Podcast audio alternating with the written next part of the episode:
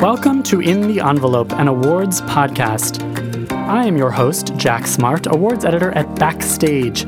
I'm here to give you a front row seat to the Emmys, Oscars, SAG, and Tony's races. Who is in the running? What makes an award worthy performance? And what are the secrets to giving one?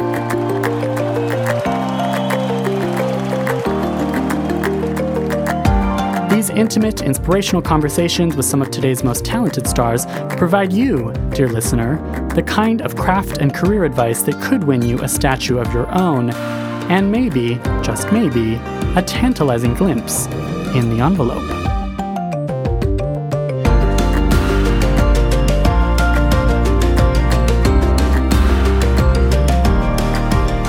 It's so great that you're worried it's going to be taken away. And so I wish I hmm. had gone, you know, I wish that I could go back on my first day and have someone tell me, like, just so you know, you're going to be here for 12 and a half years. and then I really would have enjoyed all of it.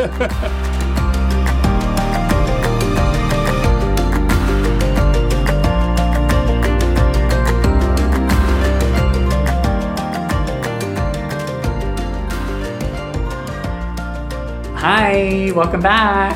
Thank you. I'm very happy For to be people back. who might not remember your exact voice, who are you again? I'm Elise. Elise. I'm a senior editor here at Backstage. How have you been?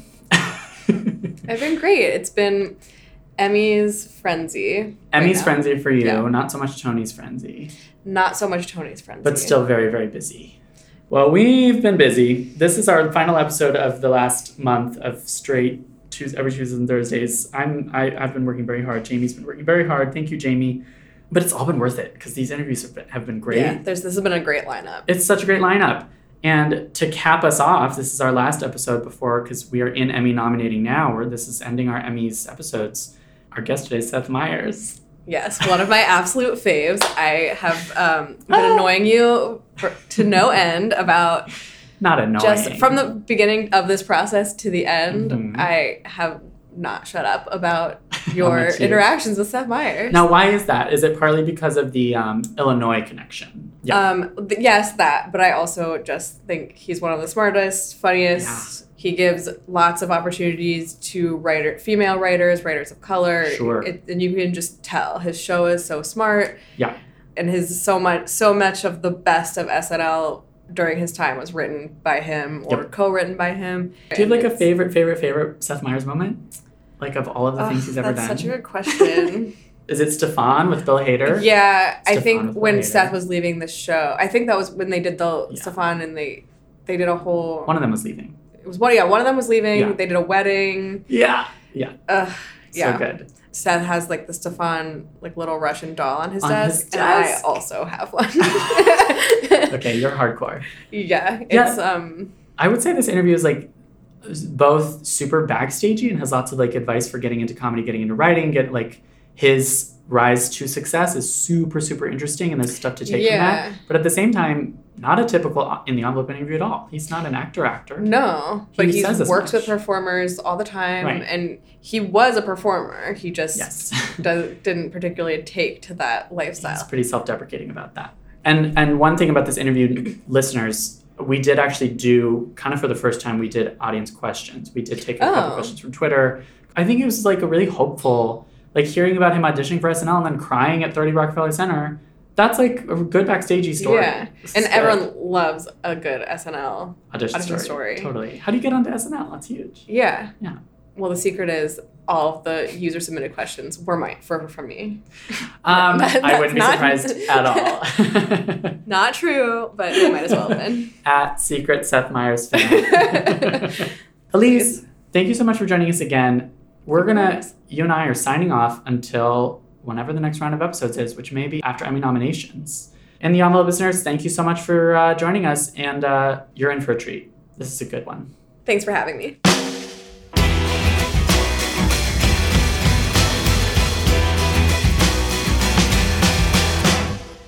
A fixture of late night TV, specifically at the headquarters of NBC at 30 Rockefeller Center, Seth Meyers is the host of the acclaimed Late Night with Seth Meyers, With roots in Illinois, Michigan, and New Hampshire, Seth studied comedy in Chicago and Amsterdam before auditioning for Saturday Night Live in 2001, where he worked for 13 years as a performer, head writer, and weekend update host. Here it is, our interview from Seth's late night offices on the eighth floor of 30 Rock.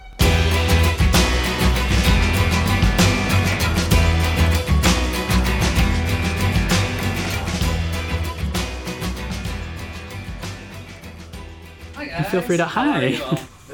Hi, hi, hi, hi, hi. Hi. Jack. What's nice your name, to sorry? meet you. I'm Jack. Hi, Jack. Jack Smart. Hi, Jane. What's up? Not much. How are you? Are we recording? I am recording. Thank you so much for- My pleasure. um, it's good to see a behind the scenes Yes. look at the process. What's up today? Is today a typical day in the life? Yeah, it's pretty typical. Um, Good. pretty normal. But uh, it's nice when you, excuse me, get to do it every day. You tend to get in a rhythm and. Uh, In a good way? Yeah, in a good way. There aren't a lot of days that completely throw us off our axis, which is a nice feeling. Yeah. Particularly coming from SNL, where I feel like it happened a lot more. Yeah. Which is like the boot camp for any other Yeah, everything's a little bit easier after that. everything. Yeah. Childbirth, everything. Childbirth. well, I would say, I bet my wife would take issue with me saying childbirth was a breeze. Right. Yeah. Yeah. Um, everyone's talking about that. Every, I know everyone talked about your second child being born in the hallway of the. Yeah, lobby. Building and- the yeah. lobby baby.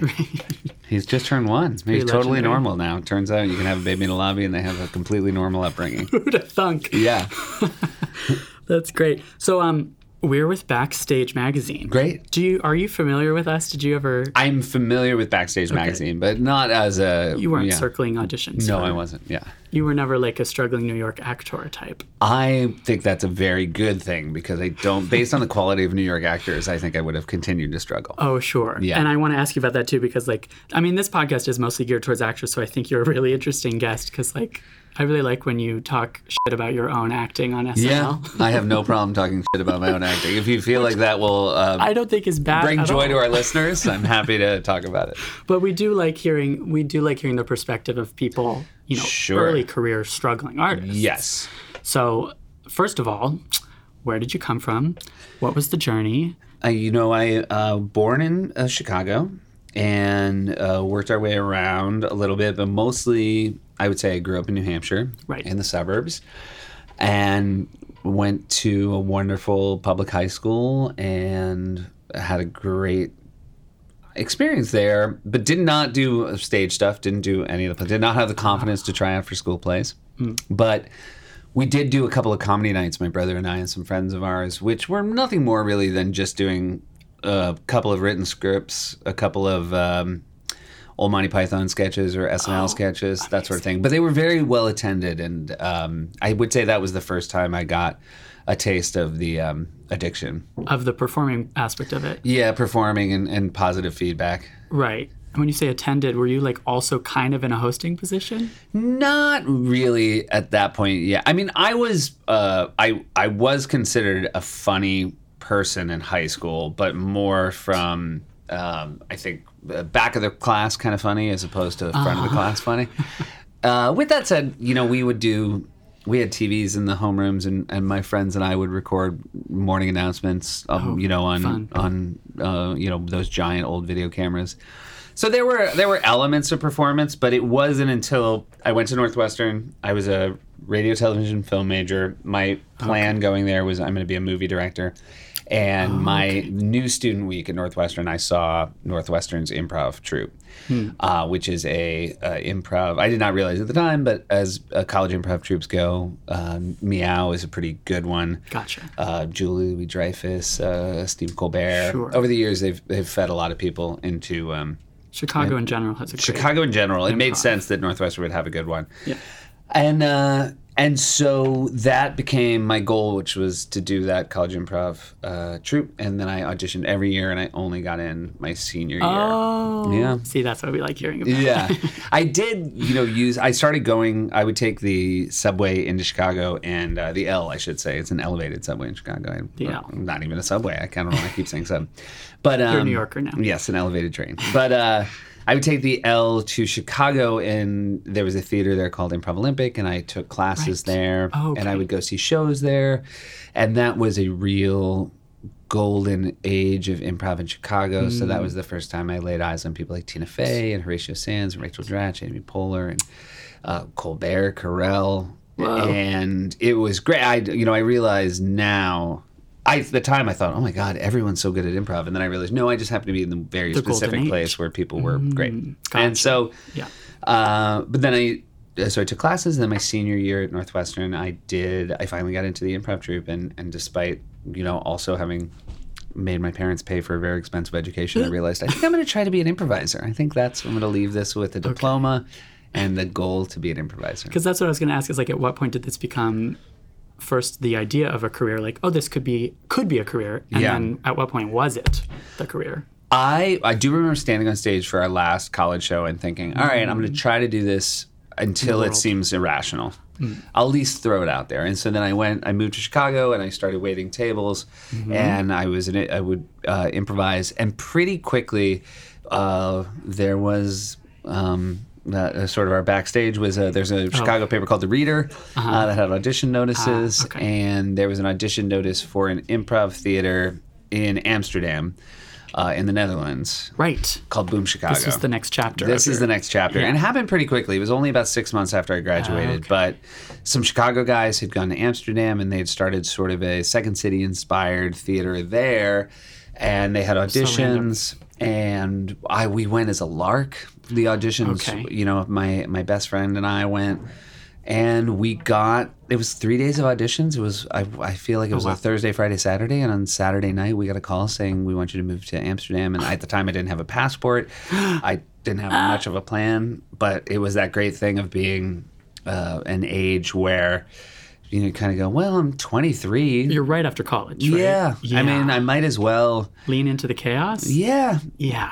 and it uh, i'm so glad i did you know Sure. for every element of it you know even if it had meant nothing for me career wise if it hadn't moved the football at all there it was so great to live in europe for a couple of years particularly there and as european countries went i feel like you, it's hard to find a place where the English is better than Holland. Mm-hmm. So you could actually do comedy, and you didn't feel like it had to be, um, you know, slapstick, all physical comedy.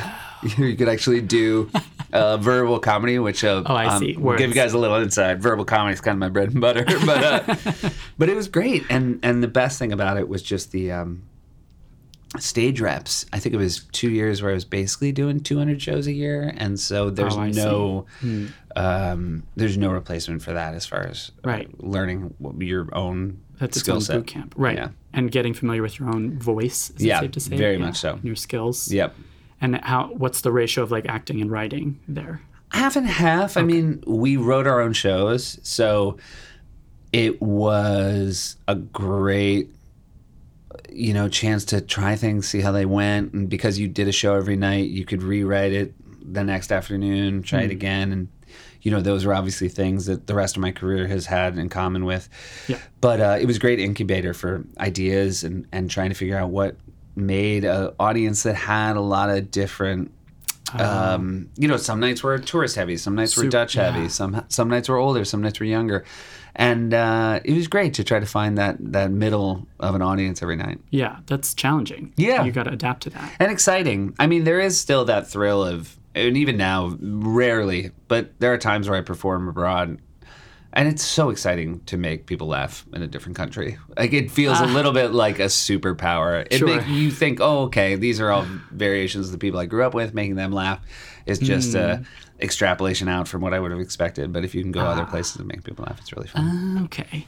So I've heard it. I feel like these days, especially in the world of comedy, people don't compartmentalize actor or writer. It's all kind of lumped together. First of all, you mentioned movie director. Yeah. Did that like fade, or was that yeah, still? it faded pretty quick for me. When I went to college, I realized how much patience it requires to be a film director. Uh-huh.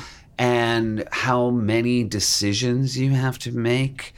You know, that ultimately, being a director is just do you feel confident making decisions and Yes. owning them? Um, the, a level of ego is required. And I don't mean it in a negative way when I say an ego. Like, you want the people in charge on a movie set to believe in themselves and believe in the choices they make. Right. And I am such a second guesser. That's why More writer. improvising was great for me. Oh, okay. One improvising was great for me because you didn't have time to second guess. Oh, And writing, is uh, I also like because you can procrastinate in a way that I don't think you can. You can't show up as a director on the uh, movie set and say, "Hey, I'm going to need one more day. Send home all the lighting guys. Right, right, right. We don't right. need sound today." Maybe there's So- more wiggle room in the writer's Yes. life. Yeah, Um, so that, and I think I always identified the most as a writer, sure. and the uh, performing was, was this really nice uh, gravy for me. And and w- is it safe to say that performing up on stage, especially for like a variety of audiences, helps then the writing? Sure. I mean, especially you know the writing for yourself, the things. Ah. The more you say things on stage, the more you learn to write for yourself on stage. Okay, Whereas at SNL, you learn to write for other actors by watching them. Totally. Yeah. For years and years and years. Like, Yeah. You had a head start with people like Tina Fey, where like I feel like one of your guys' skills is writing for other people. Yes. Stuff that they can do that is funny because it's them. And the things they can do that you can't. I, I don't want to speak for hmm. Tina, but you know, I the hardest thing when I started SNL, I was I started as a cast member, and all hmm. cast members are sort of asked, or there's an expectation they'll write for themselves as well. Oh. But I just started writing for other people because it was they all had these really cool toolboxes that I didn't have. I felt Sure. like I showed up with a you know a hammer, Just and then everybody else had like you know. A- like a drill that has like 85 different attachments and you're like Uh-huh. wow you know i as much as i'd like to be on camera this week Yeah. i feel like if i wrote this for will ferrell it would maybe get on tv so just be better. I see. so I was actually told a lot early on to to try to find a way, like focus more on writing for yourself and a little bit less for other people. But Yeah. the way I survived was I wrote a lot of group sketches where I would have a couple of lines, but ultimately Uh-huh. the, the success and failure of the sketch wasn't entirely on me. More of a supporting. Yes, I tried to I tried to be the lead uh, behind the uh, camera and the supporting role on camera. That's amazing. And like I, these, like you said, you didn't know it was a golden age or like a golden or like a group of people that was like going to kind of change comedy Very much mainstream. Yeah. You were just kind of following your gut the whole time. Yeah, I mean, I don't even know if I would have ended up in Chicago if it wasn't for the fact that my parents had gone to school there, and and I don't know if I mm. would have gone downtown and and seen Second City if my parents hadn't said it was a thing they did when they were in college, and so mm. there were a lot of just good pieces of luck, and and then also you know when I then came back from Amsterdam and, and found my way to a SNL audition, you know, those all those people that I used to see, there were so many of them were then Already at there. SNL, uh, not just on uh, camera but also on the writing staff, and so it, it that was an era too, where the pipeline to SNL was very Chicago centric. It's it's le- I mean Chicago still feeds the show, but I think it's less the uh, main road Right. that it was in the early 2000s, You had and late 90s. UCB and you had Yeah, well, it made sense because a lot of Julia. a lot of Chicago migrated to New York. In that, you know, UCB is very much a Chicago-inspired theater, and it used to be that I think people from New York, if they wanted to be improvisers, would feel the need to go to Chicago. And I, I think when you look at UCB in LA and UCB in Yeah. New York, it's a lot less unique what's Yeah. happening in Chicago. I still think it's a. I still think there's something unique about a Chicago audience that I highly recommend for young people who are who are trying to get their start. I mean, Chicago's a little bit more affordable, and, and it is that nice middle of the country audience that. And I don't mean that to be, you know, derisive in any way. Uh, you know, Chicago's full of uh, really smart people and uh, really theater committed people, but also that intelligent theater going audiences from all walks of life. It's not. It's not just a uh, entertainment professional that goes to shows in, in Chicago. Sure. It's kind of like, I mean, people must ask you all the time, like, where should I go to do comedy and how do I do the comedy? And Yeah. is there like a one piece of advice you always give? Well, it you know the strangest thing is just how much comedy's changed even in the 20 years. Mm-hmm. I think if 20 years ago you'd asked me, I would say I think Chicago's a great place to go right after college. I don't know if that's as necessary now. Also, you know, 20 years ago nobody was getting discovered based on videos they were posting online in their living So, rooms or whatever. Yeah, Yeah. and you know, uh, I think that in general, you know, uh, probably true of not just comedy, but any sort of form of performing. Like it changed. The generationally has such giant True. shifts. But the one thing I'll say is, you know. You know, 20 years ago it was like get up on a stage, and, and now it might be you know uh, upload videos. But I think you want to just increase the odds that you will be seen by somebody who matters. So if you were a stand up, find your way up on stage uh, because ultimately good things can't happen if you're at home. So Sure. you know, increase your own odds. Try to make your own luck. Increase your own odds, which uh, another way of saying that is also like build a community and build connections, right? Yeah, I mean, when especially I, you know we do a q&a most nights and, and like audience members will ask you know. Oh, that cool. advice and it is like there are these communities and and you know certainly unfortunately in some cases you have to pay for classes which i know is hard for people but there are always places to go where you can find other like-minded people and if you're a writer you need other people to read it. No one is a good enough writer to also be able to judge their work um, you Without know, someone yeah else's- without bias. And so That's great Uh, advice too. Yeah. and uh, also you know somebody from every group someone will break through first. Someone will get into the the real world of professional show business first. And so they tend to throw the ladder down. And the other thing i would say about that is uh, i think sometimes people think i'm going to start being a nice person uh, when I get hired at a real job. no. But you want to say no because the people, everyone will remember how you behaved your whole life. So if you think that you're someone who will one day need a favor, uh, start being someone who is worthy of a favor now. Yeah. The thinking of I'll be nice later doesn't doesn't Well, track. I mean, I you know I will. also, will I'll will you? reflect back on me. It wasn't nice, but I was in. I was an intern at Comedy Central in the summer of '95. Before Amsterdam. before Amsterdam, college, but before my senior year of college, Oh, and okay. uh, I was. It was a really fun internship, but I think it dawned on me about halfway through that I wasn't actually doing work that was being noticed or recognized. You know, it's just busy work. Internship. Yeah, That's the and uh, and then I just kind of coasted through, thinking that no one would notice, and they did. I then remember just having going to my boss, and he said, "Hey, I just want to give you an evaluation. We all thought you were really good, and then we all thought you were kind of really bad." And it just like I remember he- feeling it in my chest because, Yeah. you know, I thought I was smart enough to get away with being um, doing it on my own terms and realizing no like good managers and, and good people who are then looking to you know elevate staff they also pay attention to the people who have the least important job to make Sure. sure they do it with a, a level of appreciation that you would then want them to have on the next job up I see. People notice. people notice i would say that to young people Yeah. people notice Sure.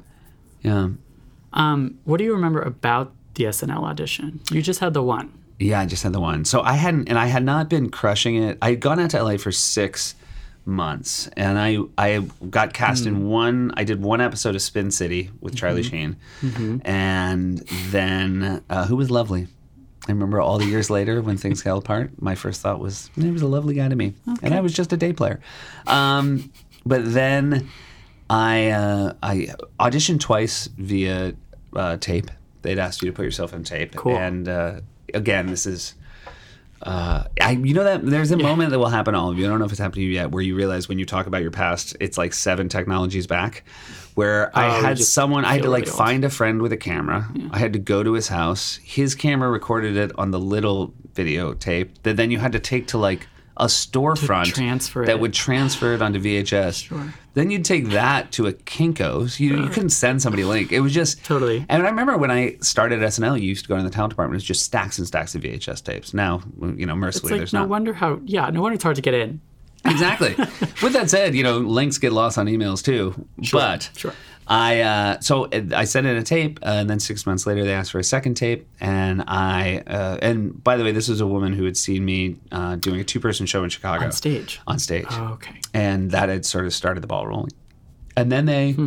said they were going to fly me in for an audition, and I've never worked harder on an audition. And Oh. for me, you know, I always had trouble, and and again, I don't, I don't want to seem like I'm. I really do think because I've been around great actors and great cold readers and, and people at SNL Hmm. who you could tell them what you wanted them to do, and they would just bring it alive 20 seconds later. Hmm. Um, if I had just been given a script and, and had two weeks to work on a script, I just don't think, I think I would have overthought it and it would have just Oh. felt, had no life to it.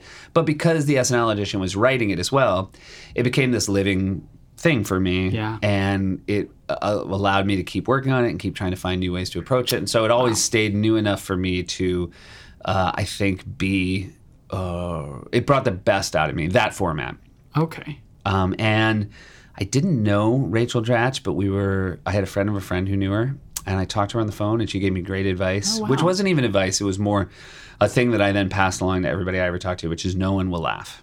Um, because it's a really tight room. But the reality is, it's not no one. You will get some laughs. But if you're told no one will laugh and then you get three laughs, you feel great. Right. You know, because Totally. then you think, oh my god, I got the first three laughs Yeah, that ever, ever. happened here.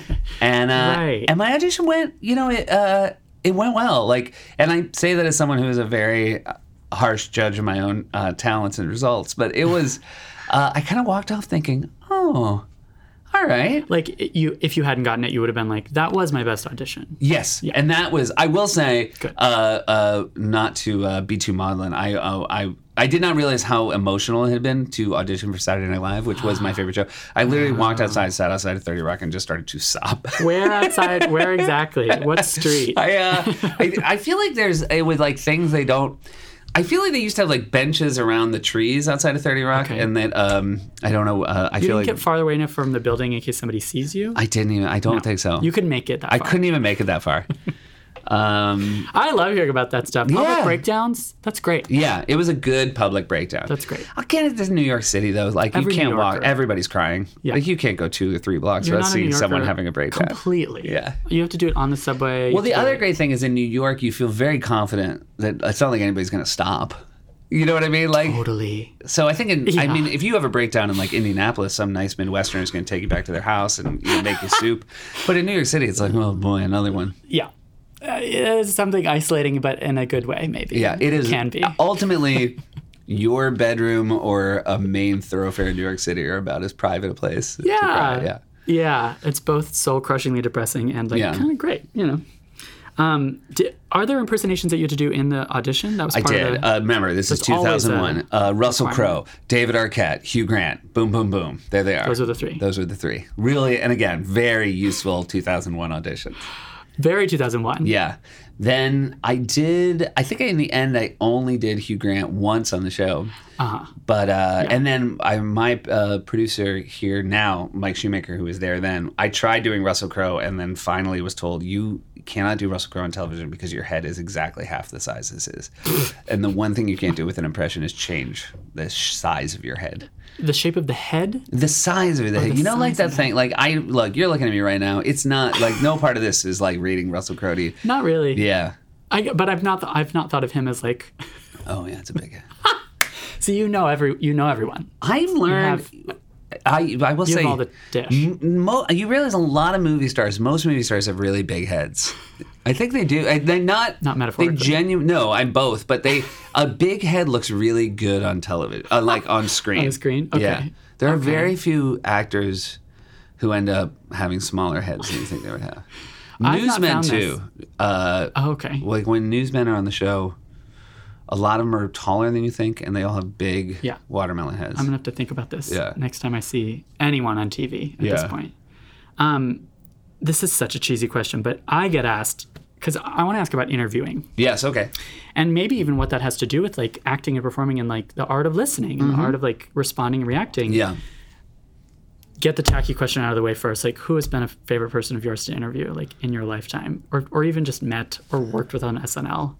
Oh, I mean, there's so many. I've been, you know, I've been working specifically in this building with the same ID pass since 2001. So there's, I've crossed paths with a lot of great people. Right. I mean, some of my favorite SNL hosts are Julia Louis-Dreyfus and you know Justin Timberlake. Jon Hamm was somebody who really surprised mm. me and the kind of performer he was. And then here, you know, there are people like. I mean, Joan Rivers was one of my favorite Ah. interviews ever, but it wasn't really an interview. I just set her up for jokes. It, Yeah. There was nothing genuine or honest about the interaction. I was just one of the other audience members with a better seat. right. Right. Right. right, right. Um, but those, and it also felt like I think what talk show appearances were like in the 70s, you know, that you just like, Uh-huh. as a Johnny Carson, you just would say things like, Do you have a family? And then they would do five minutes And on their it. family. Yeah, yeah. And so, you So know, you like those guests because I like I like the longer that you do this, you know what kind of guests you have. You figure it out in the first couple questions, you know, and some people need your help.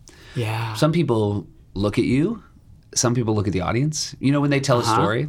And Yeah. you realize that's up to them. You know, I like to just Sure. um, I, I feel as though it's my job to be the reactive one and it's my job to see what they need and, and some people need help.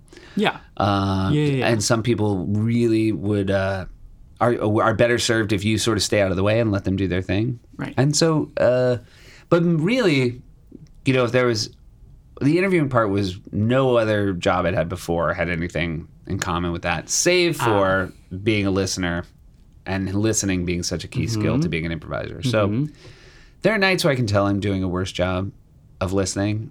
Like in Uh, the moment or when you look back on it? in the moment, I sometimes realize. Sometimes I get a little caught up in the just the logistics of. Sometimes I'm aware of. I have three minutes left.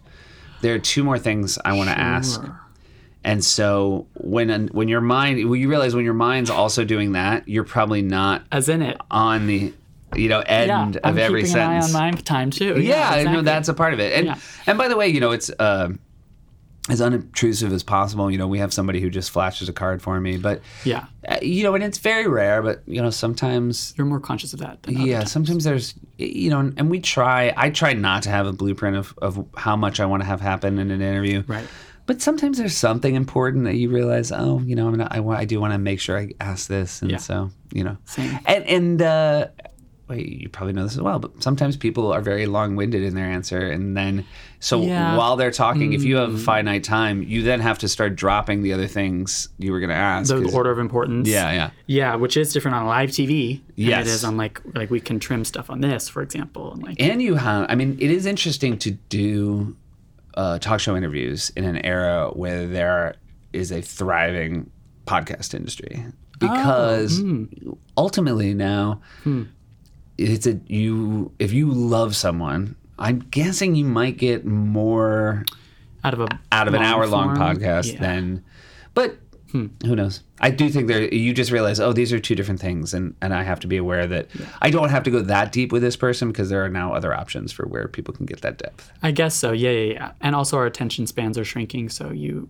you have to keep it quicker. but it's so interesting there's i think there's shrinking if you can't do a second thing i think the great thing about podcasts is um, that you can listen to them and do a second thing Uh huh. Uh huh. you know i don't know if people can exercise and watch my show as well as they could exercise and listen to this conversation and we do Totally. if we can take a moment for whoever's exercising and listening right now keep it up Shout out. keep Yeah. it up i think Hey, you're, doing, great. yeah Ah, that that's weird. good i think we both agree they're doing great Um, you mentioned like Johnny Carson, and I want to go back to that idea of like you said, and I think it's true, writing on your own only gets you so far, and Right. you do need other input. yes But the influences in your life, like you said, that you reenacted Monty Python skits. Yeah. So if, I mean, would you recommend that's like, does that actually help you construct comedy or, or familiarize yourself with how comedy works? If you're like, Johnny Carson asks a question this way, like has, does that help your interviewing or Monty Python? Then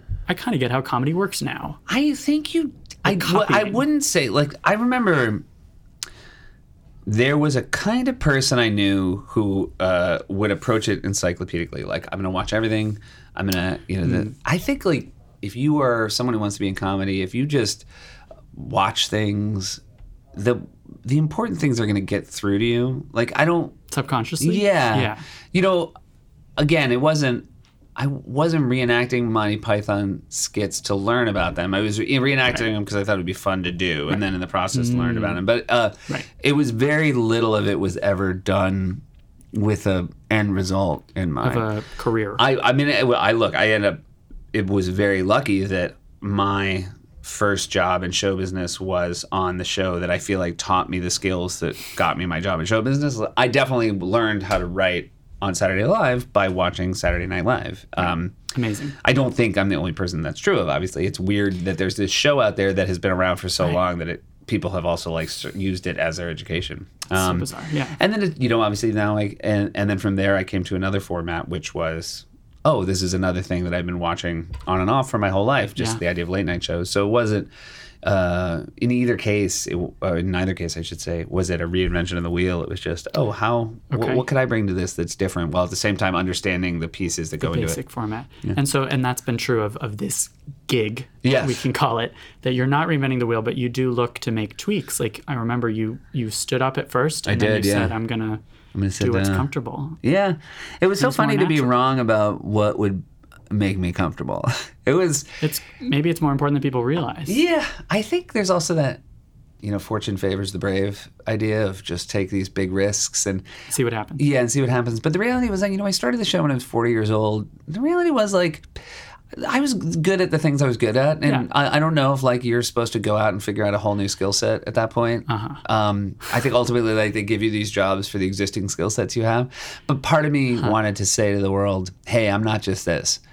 And then over the course of 18 months, I was like, "Oh, I liked what I just was. I liked that I was just that." Oh yeah. you know and and, and I, it took me a long time to get that good at the thing i was good at and i don't and there was a you know then i look back and I, I think oh that was very egotistical of me to think i'm all i'm going to be equally as good as this thing i just started as Right. i am at the thing i put 12 and a half years into at that point It sounds like it was a very public identity crisis, or rather, it was almost like it could have been. It could have been. I will say, I realized it was the public part that was uh, incredibly rewarding to hear. Is as soon as I sat down, literally not one person said, "I miss you standing."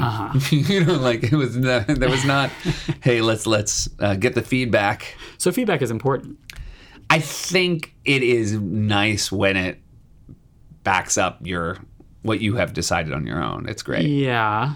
Do you ever think about that thing of like, I got to listen to the negative feedback if I'm going to listen to the positive? Sure. I mean, we listen to uh, negative feedback as well. I, you know, and that was a case, I should say, where it was pretty resoundingly Yeah. positive only. Um, and in the lead up, I, well, you know, one of the things that pushed us towards uh, sitting down in the first place was, I think, listening to Hmm. some negative feedback as well, which, you know, again, is is uh, is helpful. Sure. Oh, constructively. yeah. yeah. Yeah, as it should be. Um, you've worked in this building since 2001, Yeah. and it's been pretty breakneck speed. Yeah, and you've pretty. somehow got like also a personal life, and there's all of that aspect to it.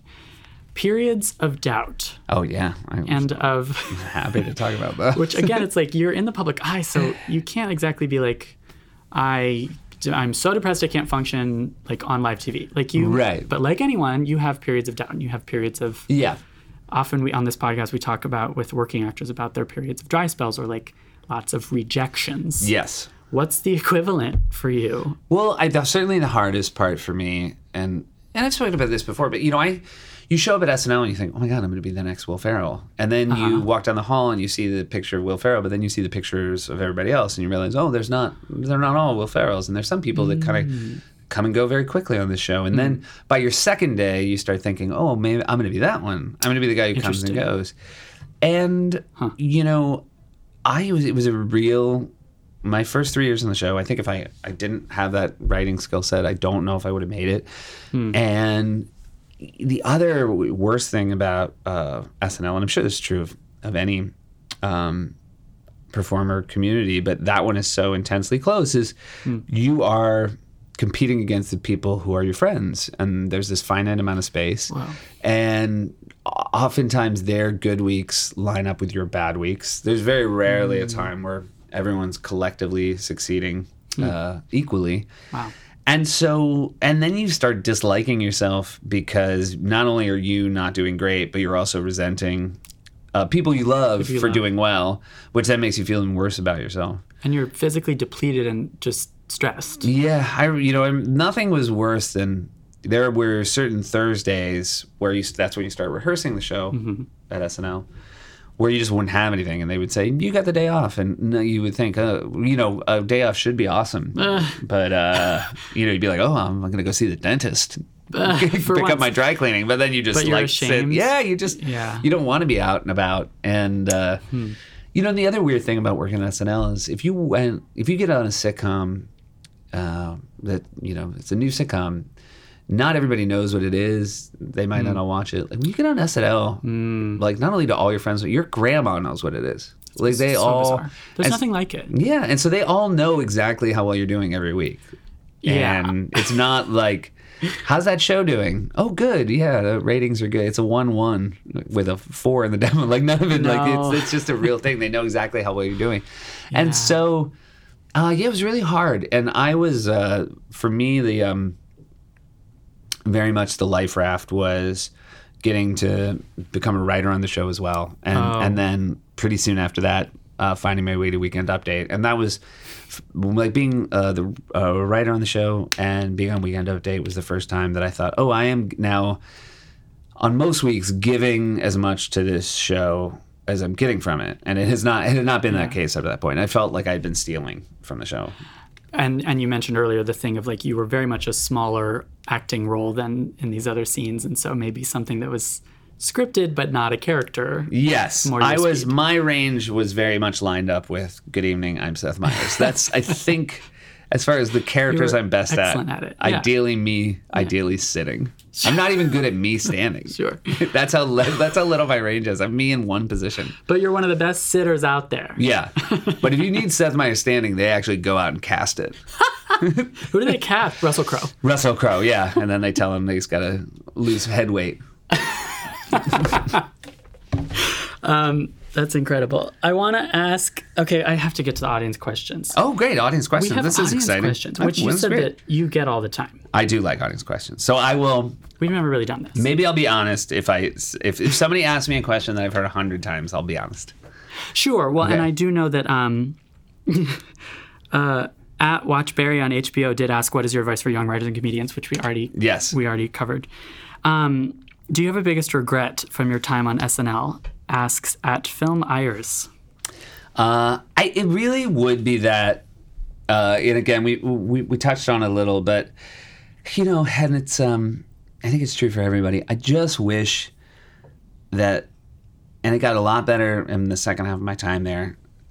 I wish I'd been scared less so that I could appreciate that I was at this really magical place. But unfortunately, I think that's not unique to Yeah. me. Uh-huh. Uh, it's so great that you're worried it's going to be taken away. And so I wish I had gone, you know, I wish that I could go back on my first day and have someone tell me, like, just so you know, you're going to be here for 12 and a half years. and then I really would have enjoyed all of it. Ah, because maybe you were thinking in, in short term, and so it's super stressful. You got to get it right. Super stressful. And, you know, I, I this happens to a lot of people. There was a summer where, you know, you're supposed to find out, I think, June 15th, whether or not they're bringing you back. And they said, hey, we'd like to wait till July 15th. And so, and you just have to sort of wait a month because, and ultimately, what they're saying there is, and we're just going to look around for a month. And as long as we don't find someone we like more We're than you, we would you. love to have you back. and so that's a, just a, a scary thing to come. Yeah. And also, you just can't comedy's a weird thing. You can't decide on Monday. This is the week I'm going to be really funny. You just can't. you know, you can't work hard. It's not like going to the gym each week, and, and if you just go and you just do the weights the way they prescribe you to do the weights, Mm. you're going to get stronger. Like it just doesn't happen Mm. at the speed you want it to happen. So And and um, fear is not necessary. It is something that you would need a time machine from your future self to tell you to calm down. Yes. It's not really doable to just get rid of it in the present. it's really not. Yeah. Um, what? Who has been the most influential person on your career? Says at Watchberry on HBO. Uh, I mean, I would say there's two. Uh, Amy Poehler. Um, I was really lucky to start at SNL with her because, you know, I was already uh, somebody looked up to her, and then she was this incredibly kind person. You know, we were new at the same time, but she was far more established than I was in show business. She'd already, you know, been on television shows, been in movies, and so uh, she had her feet far more firmly planted on the ground and was very kind to take me sort of along on the ride with her. And I think the fact that she treated me like somebody worth hanging out with was uh, was a real important currency for my time at SNL. And then Mike Shoemaker, who's uh, was a producer there and now is my producer. Um, He was um, somebody who always was very honest, and I made a decision early on to to trust and listen to him, and that has not led me astray. Amazing. Yeah. It sounds like there's a lot of um in especially getting here in, t- in 2001 like being the least experienced and maybe even like the least knowledgeable person in the room is what's super helpful. It's that thing of the ladder that you're throwing to other people. Yes. And it sounds like that has been a commonality of like you've ended up never safe and comfortable. No, you've not mastered everything. Right. There's always like room to grow. Yeah, I mean, I think that especially with a show like this one right now, where the you know when people do shows like these, they do them for a, a long time if they go well, and so you have to, you know, I think that you can never say, well, this is it. We're doing it as good as it can be done now. You know, you have if you ever assume if you ever assume that you've you've reached the pinnacle, like that's when I think you start it starts falling apart a little bit. And there's always room to improve, and and the show uh, can change, so you have to look for ways to keep it changing. Yeah.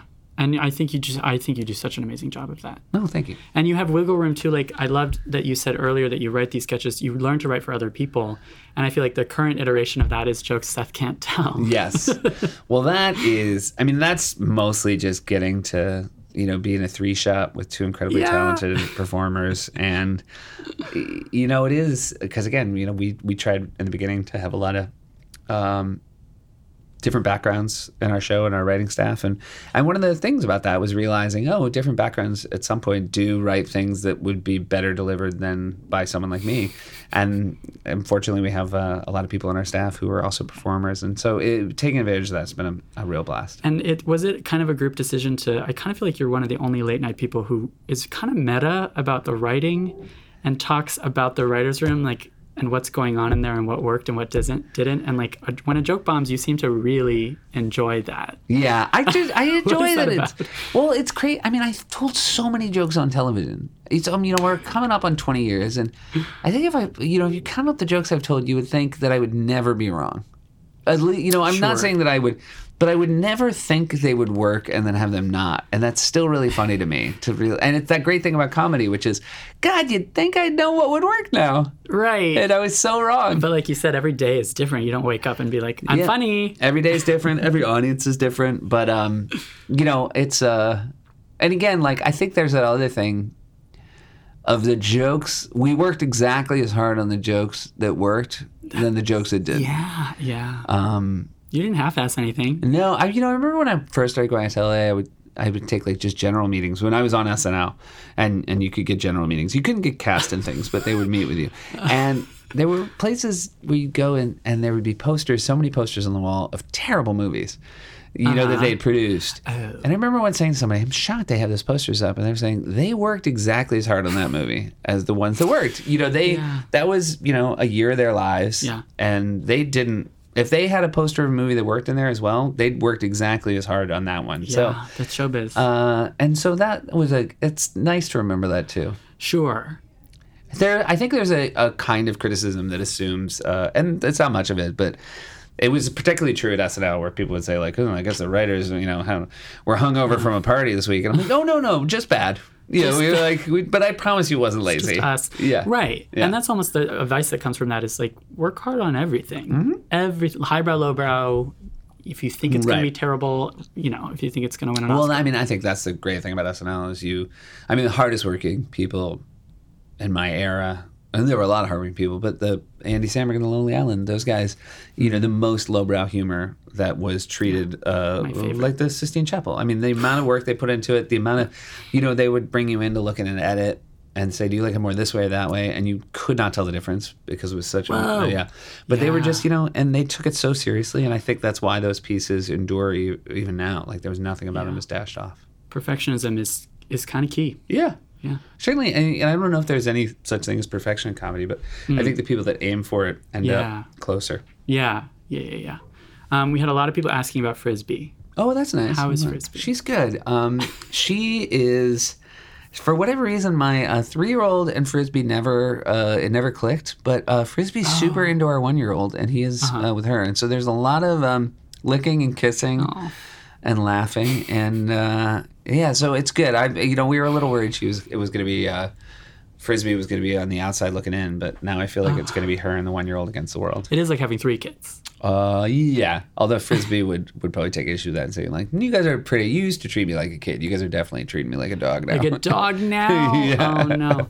Um, and obviously we had lots of people asking for like messages of hope for aspiring entertainers, which is very much our podcast's thing. sure.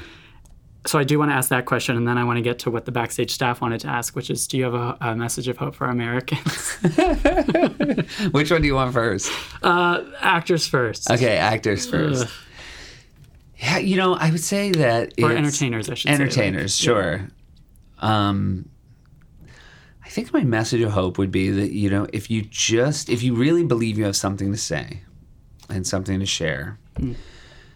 You have to put your heart into getting that message out there, and you have to. You know, if there's that message that's in you that you, uh, be it your talent or be it something you want to uh, say specific to the moment we're living in, uh, just keep working on your instrument you know, if you're a writer, keep working on it. If you're a performer, keep working on it. Because if you value it, uh, there's a high likelihood that the audience will value it too. But they will, going back to what we were saying about hard work, like they're going to see the work you put into it. And uh, if you aren't going to put the work into it, the audience will tell that you actually don't think it's that important either. And then from a distance, showbiz looks fun and easy. And uh, up close, it is. Uh, it's fun and hard. It is still fun. That part's good. Yeah. But oh, it's that's hard. really good to hear. Yeah. Yeah. Oh, amazing. And then my message for America uh, is that there, you know, there's never been a permanent moment in American political history. It would be an incredible coincidence if this was the first one.